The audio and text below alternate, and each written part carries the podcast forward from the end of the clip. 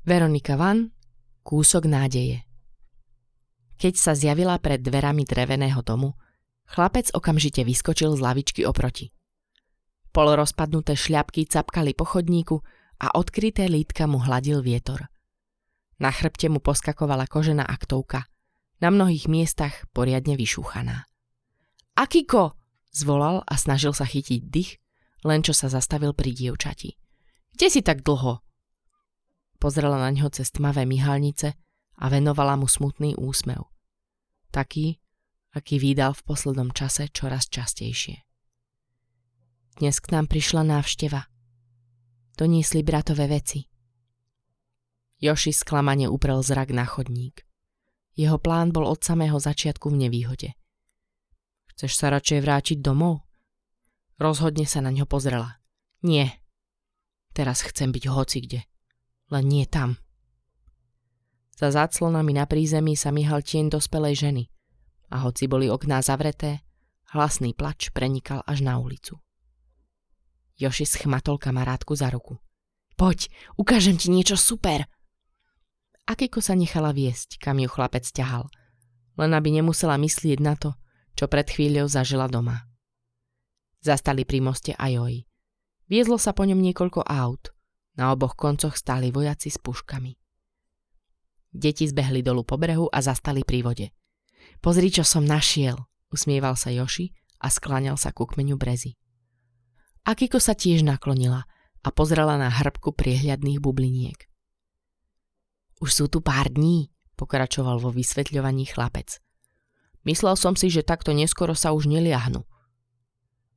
Možno sa príroda snaží vyrovnať všetko to, čo jej berieme tak privádza na svet viac žiab, zhodnotila a s nepatrným úsmevom pozorovala vajíčka. Aha, pozri, v tomto sa niečo hýbe. Spolu čupeli na brehu rieky Ota a tichými hlasmi sa dohadovali, aký druh to môže byť. Joši ich veľa nepoznal, ale vždy, keď Akiko spomenula nejaký komplikovaný názov, pritakal jej, že to bude určite ono. Tak, to bolo prvé prekvapenie vyhlásil po chvíli vážne. Zložil si z pliec aktovku a opatrne otvoril prehrdzavené pracky. Pokračujeme. Čo tam máš? Neubránila sa úsmevu dievčina a usadila sa k nemu na trávnatý breh. Uhladila si biele šaty, aby nebolo vidno nezaplátanú dieru pri leme. A nazrela do tašky. Hej, nenakúkaj! Potom to nebude prekvapenie. Dnes si samé tajomstvo, Joši. Toto je veľké, napol hruď a zalovil v aktovke. Predvčerom nám to prišlo od otca. Vraj im to rozdeľovali na fronte. Páni, roztvorila Akiko oči ešte viac, keď sa pozrela na vzácny úlovok. Čokoláda? Áno, usmial sa jej spoločník. Ozajstná. Rozlomili si maličkú tabuľku a chvíľu ju bez slova vychutnávali. Joši si na takú lahodnú chuť ani nepamätal. Cukor v prídeloch nedostali už dávnejšie. Navyše ho hrialo pri srdci, že jeho milovaný Oto sama poslal ten kúsok neba jemu. Ostatní vojaci určite svoju zjedli priamo tam, kde ju dostali. Chvíľu sledovali vodu, keď si uvedomil, že Akiko sa vedľa neho trasie. Keď sa otočil, mala v očiach slzy. Ja len zafňukala, keď sa na ňu pozrel. Myslela som na Dajkyho. Možno aj on takú čokoládu dostal predtým, ako... Pomyslel na to, ako rád by ju objal. Ale vedel, že sa to nepatrí. Niekedy mu napadlo, okoľko by ich priateľstvo bolo jednoduchšie, keby bola chlapec. Ale zároveň bol rád, že je dievča. Nakoniec sa rozhodol ju aspoň potľapkať po pleci. No tak, Poď, ešte mám pre teba jednu vec. Vyskočil na nohy a veľmi sa snažil, aby v jeho hlase nezačula zúfalstvo.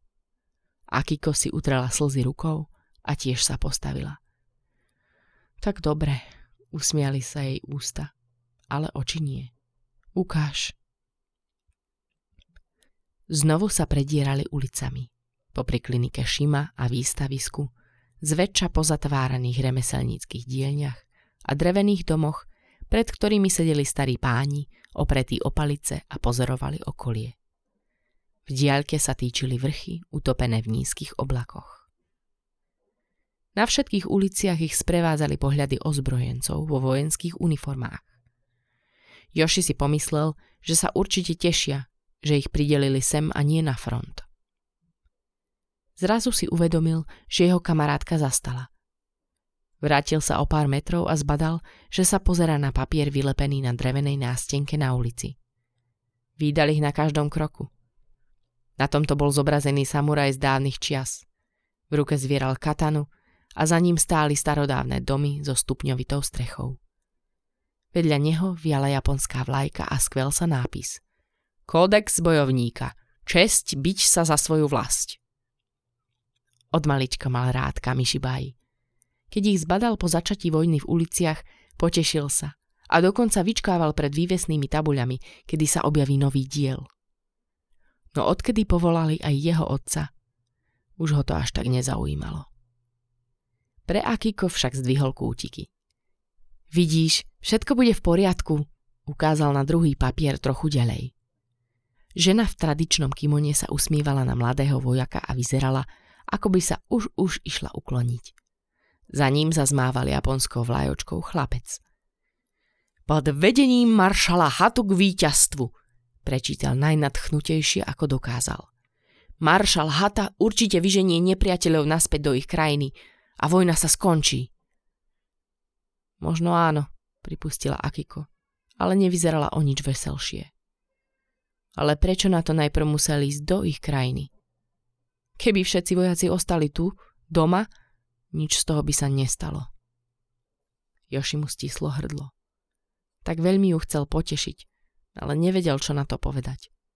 Sám na tie otázky nemal odpovede. Namiesto toho ju chytil za ruku a potiahol preč od Kamišibaj ospevujúcich hrdinské činy, ktoré sa v dokonalom svete nikdy nemuseli diať. Zastali nedaleko Jošiho domu. Chlapec zišiel po rozpadnutých schodíkoch k starým dverám, ktoré viedli do opustenej pivnice. Kam ideme? Nazrela poza neho kamarátka. Ešte som ti pripravil jednu vec, pousmial sa hrdinsky.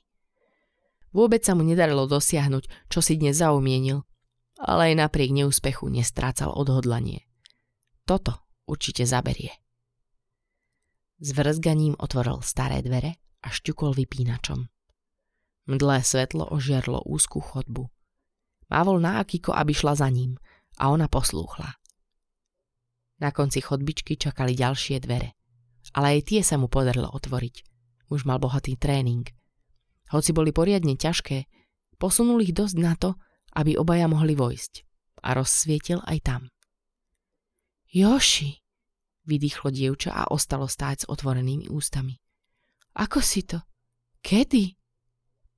Miestnosť bola dosť zaprataná policami, matracmi a iným starým haraburdím, ale na to sa vôbec nepozerala. Pohľadom pohládzala stovky papierových žeriavov, zavesených na lankách zo stropu. Joši ich poskladal zo všemožných útržkov, čo našiel za posledné týždne doma a v okolí. Niektoré veľké ako dlaň, iné úplne miniatúrne. Akiko chvíľu nič nehovorila, iba na ne hľadela. Pomaly začala kráčať pomedzi ne a trgať do origami prstom. Je ich tisíc? Pozrela na ňo s úžasom. Žeriav žije tisíc rokov. Ak poskladáte jedného žeriava z papiera na každý rok jeho života, splní sa vám želanie. Joši sklopil zrak. Nie, to som ešte nestihol, ale budem pokračovať, slúbil a podišiel k nej. Akiko, zo všetkého najviac si želám, aby si bola znovu veselá. Viem, že budeš za bratom smútiť navždy, ale ak ťa môžem aspoň trošku potešiť, chcem to skúsiť. A možno, keď raz doskladám všetky žeriavy, aj tvoj smútok sa skončí. Usmiela sa na ňo a on videl, že tentokrát je to úsmev ako predtým, pred vojnou. Predtým, ako jej brat zomrel, predtým, ako im obom odišli otcovia do boja – predtým, ako sa na svet zniesla tá nekonečná hrôza. Ďakujem, povedala. Postavila sa na špičky a poboskala ho na líce. Mal dojem, že jeho tvár má teraz farbu ako kvety sakury. Možno to naozaj zaberie. Zdvihla staré noviny hodené na zemi pri zaprášenom kresle a otočila ich k nemu. Pomôžem ti. Spolu ich poskladáme rýchlejšie. Odmietla prach z matraca na zemi, ako sa najlepšie dalo a usadila sa naň. Keď tam tak mlčky skladali papierové žeriavy, Joši sa na ňu pozrel a pomyslel si. Aj keby všetko ostatné zlyhalo, nádej musí prežiť navždy. Dobrý večer, oká sama, pozdravil a uklonil sa staršej žene sediacej za stolom v ich malej kuchyni. Akiko ešte ostala v starom kryte a skladala žeriavy. Nechcelo sa jej vrátiť domov. Ale Joši už musel odísť, aby sa jeho mama nestrachovala. Joši, zvolala a na tvári sa jej rozlial úsmev. Chlapče môj, pozri, čo nám prišlo. Vtisla mu do rúk list s oficiálnou hlavičkou a on sa začítal. Celkom nepochopil slovné spojenie devastačné poranenie nôh, ale pri poslednej vete mu poskočilo srdce. Preto posielame vojaka Hirošiho Itu natrvalo späť do miesta bydliska. Vráti sa, zvolala mama a zatočila sa v kuchyni. Mal by prísť o tri dní, Joši. Vráti sa ti, otec. Zakrutila sa mu hlava. Až nevedel, čo má od radosti robiť. A Akiko sa trochu rozveselila, dostal bosk na líce a aj o to sama sa vráti domov. V taký dobrý deň ani nedúfal. Objal mamu a dlho do večera plánovali, ako otca uvítajú. Keď si išiel ľahnúť, pozrel sa von oknom. Hirošima vyzerala za súmraku nádherne a zdalo sa, že aj oblaky sa rozchádzajú. Odložil si maličkého žeriava pod perinu a na chvíľku dovolil, aby ho zaplavila nádej, že sa to možno všetko čo skoro skončí.